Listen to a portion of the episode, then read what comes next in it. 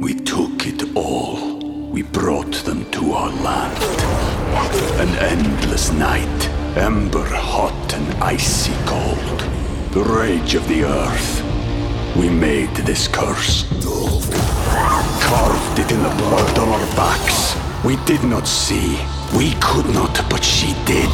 And in the end, What will I become? Senwa Saga. Hellblade 2.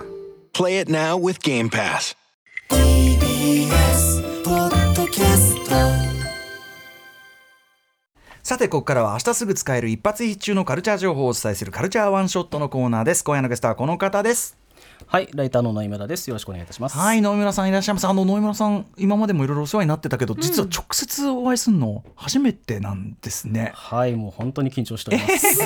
あのコロナ禍のねあれで本当にずっとリモートでしたけど、い、やお会いできて光栄でございます。本当にこちらこそでございます。あとよろしくお願いします。あと通になってもよろしくお願いしますという野村さんです。ご紹介しておきましょう、野井村さんはゲームや音楽などを専門にするライターですご自身が、えー注意欠如多動症である ADHD を抱えることもあり心や体の問題をゲームをはじめとしたエンタメ作品がどのように取り扱い表現してきたのかに興味を持ち取材を続けています。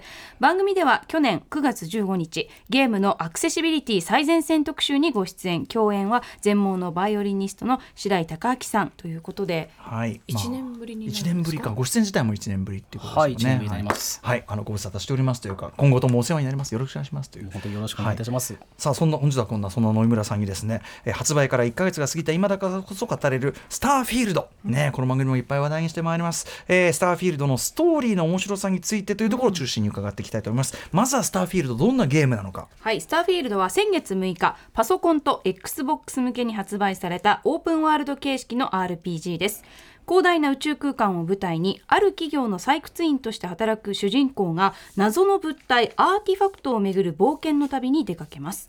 作ったのは、スカイリムやフォールアウト4といった歴史的な名作で知られるアメリカのベセスダソフトワークスです。今年最も期待される超大作の一本として、全世界から注目を集めていました。はい、えそんなスターフィールド、えーまずね発売直後ファーストインプレッションということで発売当日9月7日木曜日にゲームジャーナリストジギさんに解説していただきました、えーそれ以降私もですねもう毎日毎日ねコツコツじゃないですね、毎日毎日延々。延々やり続けていた。であの今回野村さんねあのお話しいただくということで、とりあえずメインミッションをクリアしました、はい。クリアというかクリアというかなんというかこれなんて言えばいいんだろうねこれね。ああー。もう、うん、そうですね。はい。説明が難しいけど、はい。まあひひとまずメインミッションの、まあ一回りはしましたよというような感じでございます。えーということで改めて、えーまずスターフィールド発売当初野井村さん評価はどんな感じだったんでしょうか？はい。まあ、一番最初のところなんですけども、まあ、実はですねそもそも私あのメインクエスト自体をあんまり進めていなかったというところがありまして、というのも、まあ、明確な理由があるなと思っているんですけれども、というのも今までのベセスダの作品、まあ、私も今まで遊んできてはいるんですけれども、例えば「フォールアウト4」のオープニングだったりすると、はい。目の前で自分の息子がさらわれてそれを助けに行くっていう明確な、もう使命感だったりモチベーションっていうのがあるんですよね。はいはい。それが今までのベゼスの作品だったんですけれども、うんうん。今回の「スターフィールド」っていうのはもう今お話しいただいたようにアーティファクトという謎のものがある、うん。でこれを謎を突き詰めましょうという、まあ、いわば好奇心に依存しているようなはい。作りになっていしると、かも別にそれマストじゃないですもんね。そうなんです。はい。うんうん。で一方で宇宙に目を向けるとですねあの以前ジニさんもお話しされていたようにとてつもないスケールの、ひそ とんでもないマップと作り込みと、でいろんな本当にクエスト歩いてるだけでクエストを受注するようなですね、うん。えーとんでもない膨大なコンテンツが詰まってい本当てですね。もう本当にあのそっちの方に好奇心が惹かれてしまうっていうのうんうがん。やっていてすごい感じていて、なので逆に今までの作品と比べるとモチベーションがちょっと弱くなっていて、うん。でそれはなんでかっていうとやっぱり好奇心は本当にその別の方向に引っ張られるからなのかなっていうのは思っていたっていうところですね。あまりにも広大でやれることも多いし行けるとこも多いからとにかくあんまりなんていうかな進めてない人めちゃめちゃ多いらしいですねなんかね。いやそうなんですよ。あの冒頭であのクリアしている方がまあ12割程度なんじゃないかというお話をされていたんですけど、まさにその通りであの PC、Steam 版の実績も今13%ぐらいと。ねえだって発売1か月ですよ。しかもメインミッションだけクリアするのそんなに難しいことじゃないんですよ、なのにですもんね。どんだけみんな寄り道してんだ なんか僕風の噂だけ聞いたらペセスダのそのデータだと、はい。最初にいる星はい。から出てない人が3分の1ぐらいいるっつって、だから確かにそこで遊べちゃうっていう問題でもあるんでしょうけどね。うんまあそんな感じでだからある意味なんていうかなこう推進力というかそこがちょっと弱めではあるというようなことを感じられた、えーでやっていく中でメインクエストもやられたんですよね、はい、もちろんです、うもう一通りクリアうん。していますね。はい、はい、そんな中でまたちょっと見えてきた魅力というのがあるんでしょうか？はい。まあ、あの改めて考えた時ですね、うん。その宇宙の謎に迫るっていう、まあ、目的に対してはい。好奇心に依存しているって実はすごくいいモチベーションなんじゃないかなっていうのがまず思っていたんですよね。あのまあ、先今お話しいただいたように結果としてスターフィールドのプレイヤーっていうのはある種二分されるところがありまして、うんうんそのアーティファクトという未知の謎に迫りたいっていう人たちといやそうじゃなくて宇宙での生活や冒険を楽しみたいんでアーティファクトなんかどうでもいいっていう人たちの、うんうん。まあ、2種類に分かれると。うんうんで実はそれ自体が一つのスターフィールドというゲームにおける大きな選択なんじゃないかなっていうふうに思っていまして。君たちはどう生きるか。まさに そうですねうんうんうん。まあ、例えて言いますとですねあの、まあ、映画2001年宇宙の旅におけるモノリスにん。近づきますか？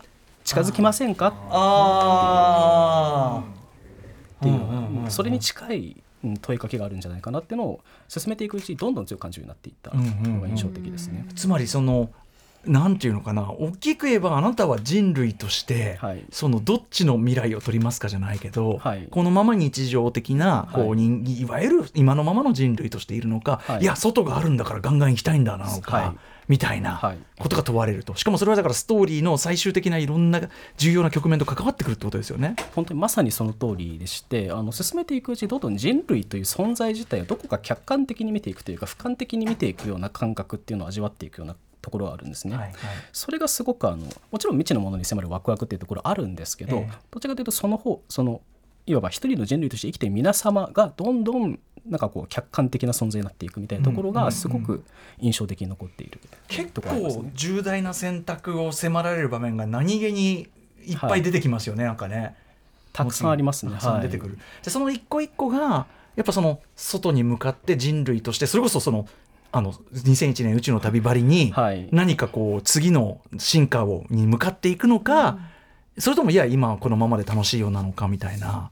問われていくっていうね、はい。これちょっとネタネタバレをね今ね 野井村さんと僕2人で今あのアイコンタクト取りながらどこまで話す？みたいな 感じになってるんですけど、あのげ劇中であの劇中っていうかなその最初プレイしてて、はい。こんだけ広大なね。結構銀河に広がってて、であちこちこうなんか割と移動する手段もある中で、宇宙人出ねえんだと思って、はいはい。で結構スペースオペラチックな瞬間もあるじゃないですか割と宇宙海賊みたいなのもいて、これここまでやっててでもやっぱりまだこう現在現在の科学の延長線上、はい。まあ NASA パンクなんて言われてるけど、はいで実際 NASA も出てくんだけどみたいな。そうなんです。これこれこれあれか？これあれか？これダメかはいはい。まあいいあすいません。すいません。あーすいません。すいません。うん。あーすいません。なんだけどそのスペースオペラ的なのもある割には宇宙人いわゆる異星人は出てこないんだって思ってると途中でその異星人チックなと言いましょうか、あやっぱいるんだ。はい。でもその存在っていうのがまさにその、はい。今言ってきたようなこと。すいませんぼかして言います。今言ってきたようなこと はい。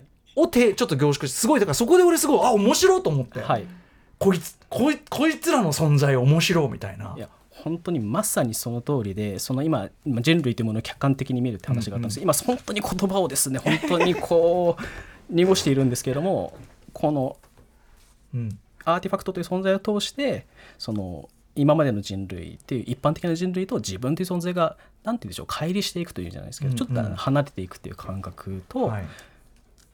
その何者かの体験っていうところが実はこのすごい重要というか面白いところになっているなっていうのを途中で気づくみたいなところはありますね。なのでそうそのスペースオペラ的な部分もあるけどなんていうんですかね本格 SF ですよね結構ね。いやがっつり SF がやっつり SF だよね、はい。だから SF のそういうワンダーな部分その例えばかんあこういう考え方があるんだにワクワクできる人は、やってくほどにそういうことかみたいな、はい。なってきてめちゃくちゃ面白いですよね。めちゃくちゃ面白かった。かと思えばめちゃくちゃバカみたいなはい。打ち合いが楽しめる誰かそれも全然できるしみたいな、はい。あとドッグファイトが意外と楽しいっていうかねあったりもしますしね。結構面白いんですよね、うん。あのちゃんと宇宙船もカスタマイズしてどんどん強化できたりもしますし。あとこれあの特筆すべきは先ほど野村さん大前に言ってたんだけど音楽、もう本格オーケストレーションのついためちゃくちゃかなんか風格がある音楽ですよね、はい。これも結構大きくないですか？魅力として。本当にあのそのまさにがっつり SF をやってるっていうところとつながってくるんですけど、まあ、先ほど2001年宇宙の旅というのも引用させていただいたんですけど、やっぱりそう SF やるにあたってそういったあの、まあ、しっかりした重厚なオーケストラが、まあ、随所で鳴り響くっていうのがやっぱりその SF を味わっている感覚というところをより一層に引き立てていくっていうのが、うん。やっぱり本当にすごい重要なところだなと思っていますね。ちょっとゲーム音楽としては価格のあれじゃない？ちょっとあれ。いや実際にそのオーケストラをあそこまでリッチに使用するっていう作品って本当になかなかないんですよね。本当ですよね、はい、テーマ曲とかはあったとしても、はい。全編にそのもういろんなテーマがはい。しかも場面に合わせて流れ出してみたいなことですもんね。いやということでじゃあ野村さんとしては結果としてはめあなるほどこういう面白さかみたいなことを発見してったって感じですか？まあ、本当にまさにそうですね。であのまあ、今の評価というところになると思うんですけども今でもですねスターフィールド遊んではいるんですけれども、まあ、今で感じていることあのネタバレにならないようにですね気をつけて言葉を選びますと今思っていることは本当に率直に言うと買ったばかりの頃、あの無邪気に宇宙を旅していた仲間たちと一緒にですね、無邪気になんかこうドッグファイトとか打ち合っていたあの頃に戻りたい。ああもう無そうか。何かを知ってしまったんですね。つまり。そうね。そうね。それを通り過ぎるともうだから幼年期の終わりですよ。まさに SF 的に言うならば。そうなんです。あのででそれは決してネガティブなことではないんですよ、むしろそういう感覚を味わうその物語を通して味わうということがスターフィールドというゲームの最もユニークで面白いところだなっていうふうに思っていて、はいこれは本当に、まあ、まさにその未知の謎を追求するのかそれとも今までの生活を選ぶのかっていう選択の果てにあるものだと思うんですよね。でそれが本当に今までのゲームでは味わったことのない感覚っていうのが本当にそこに凝縮されているなと思っています。ということでぜひあの序盤のなんとなくの印象だけでちょっとまだねあの把握してない方ちょっと進めてみてください、なかなか驚きが待ってますということです、ということで野村さんぜひご自身のお知らせ事などお願いします。はい、ありがとうございます。えっと、私、あの、まあ、カタカナでの、えー漢字でムラというえー名前で活動しているんですけども、あの、えー、ツイッター X ですね、のアカウントの方あります。ので、そちらの方で記事だと発信させていただいております。えっと、またですね、あの、今、あの、アクセシビリティの、ちょっと一つ大きな取材の方をさせていただきまして、そちらの記事がもうすぐ公開されるかなと思いますので、そちらも、えー楽しみにしていただけると幸いでございます。まあ、野村さんの SNS チェックしていればそこどこに出るのはいみたいな、ね感じですかね。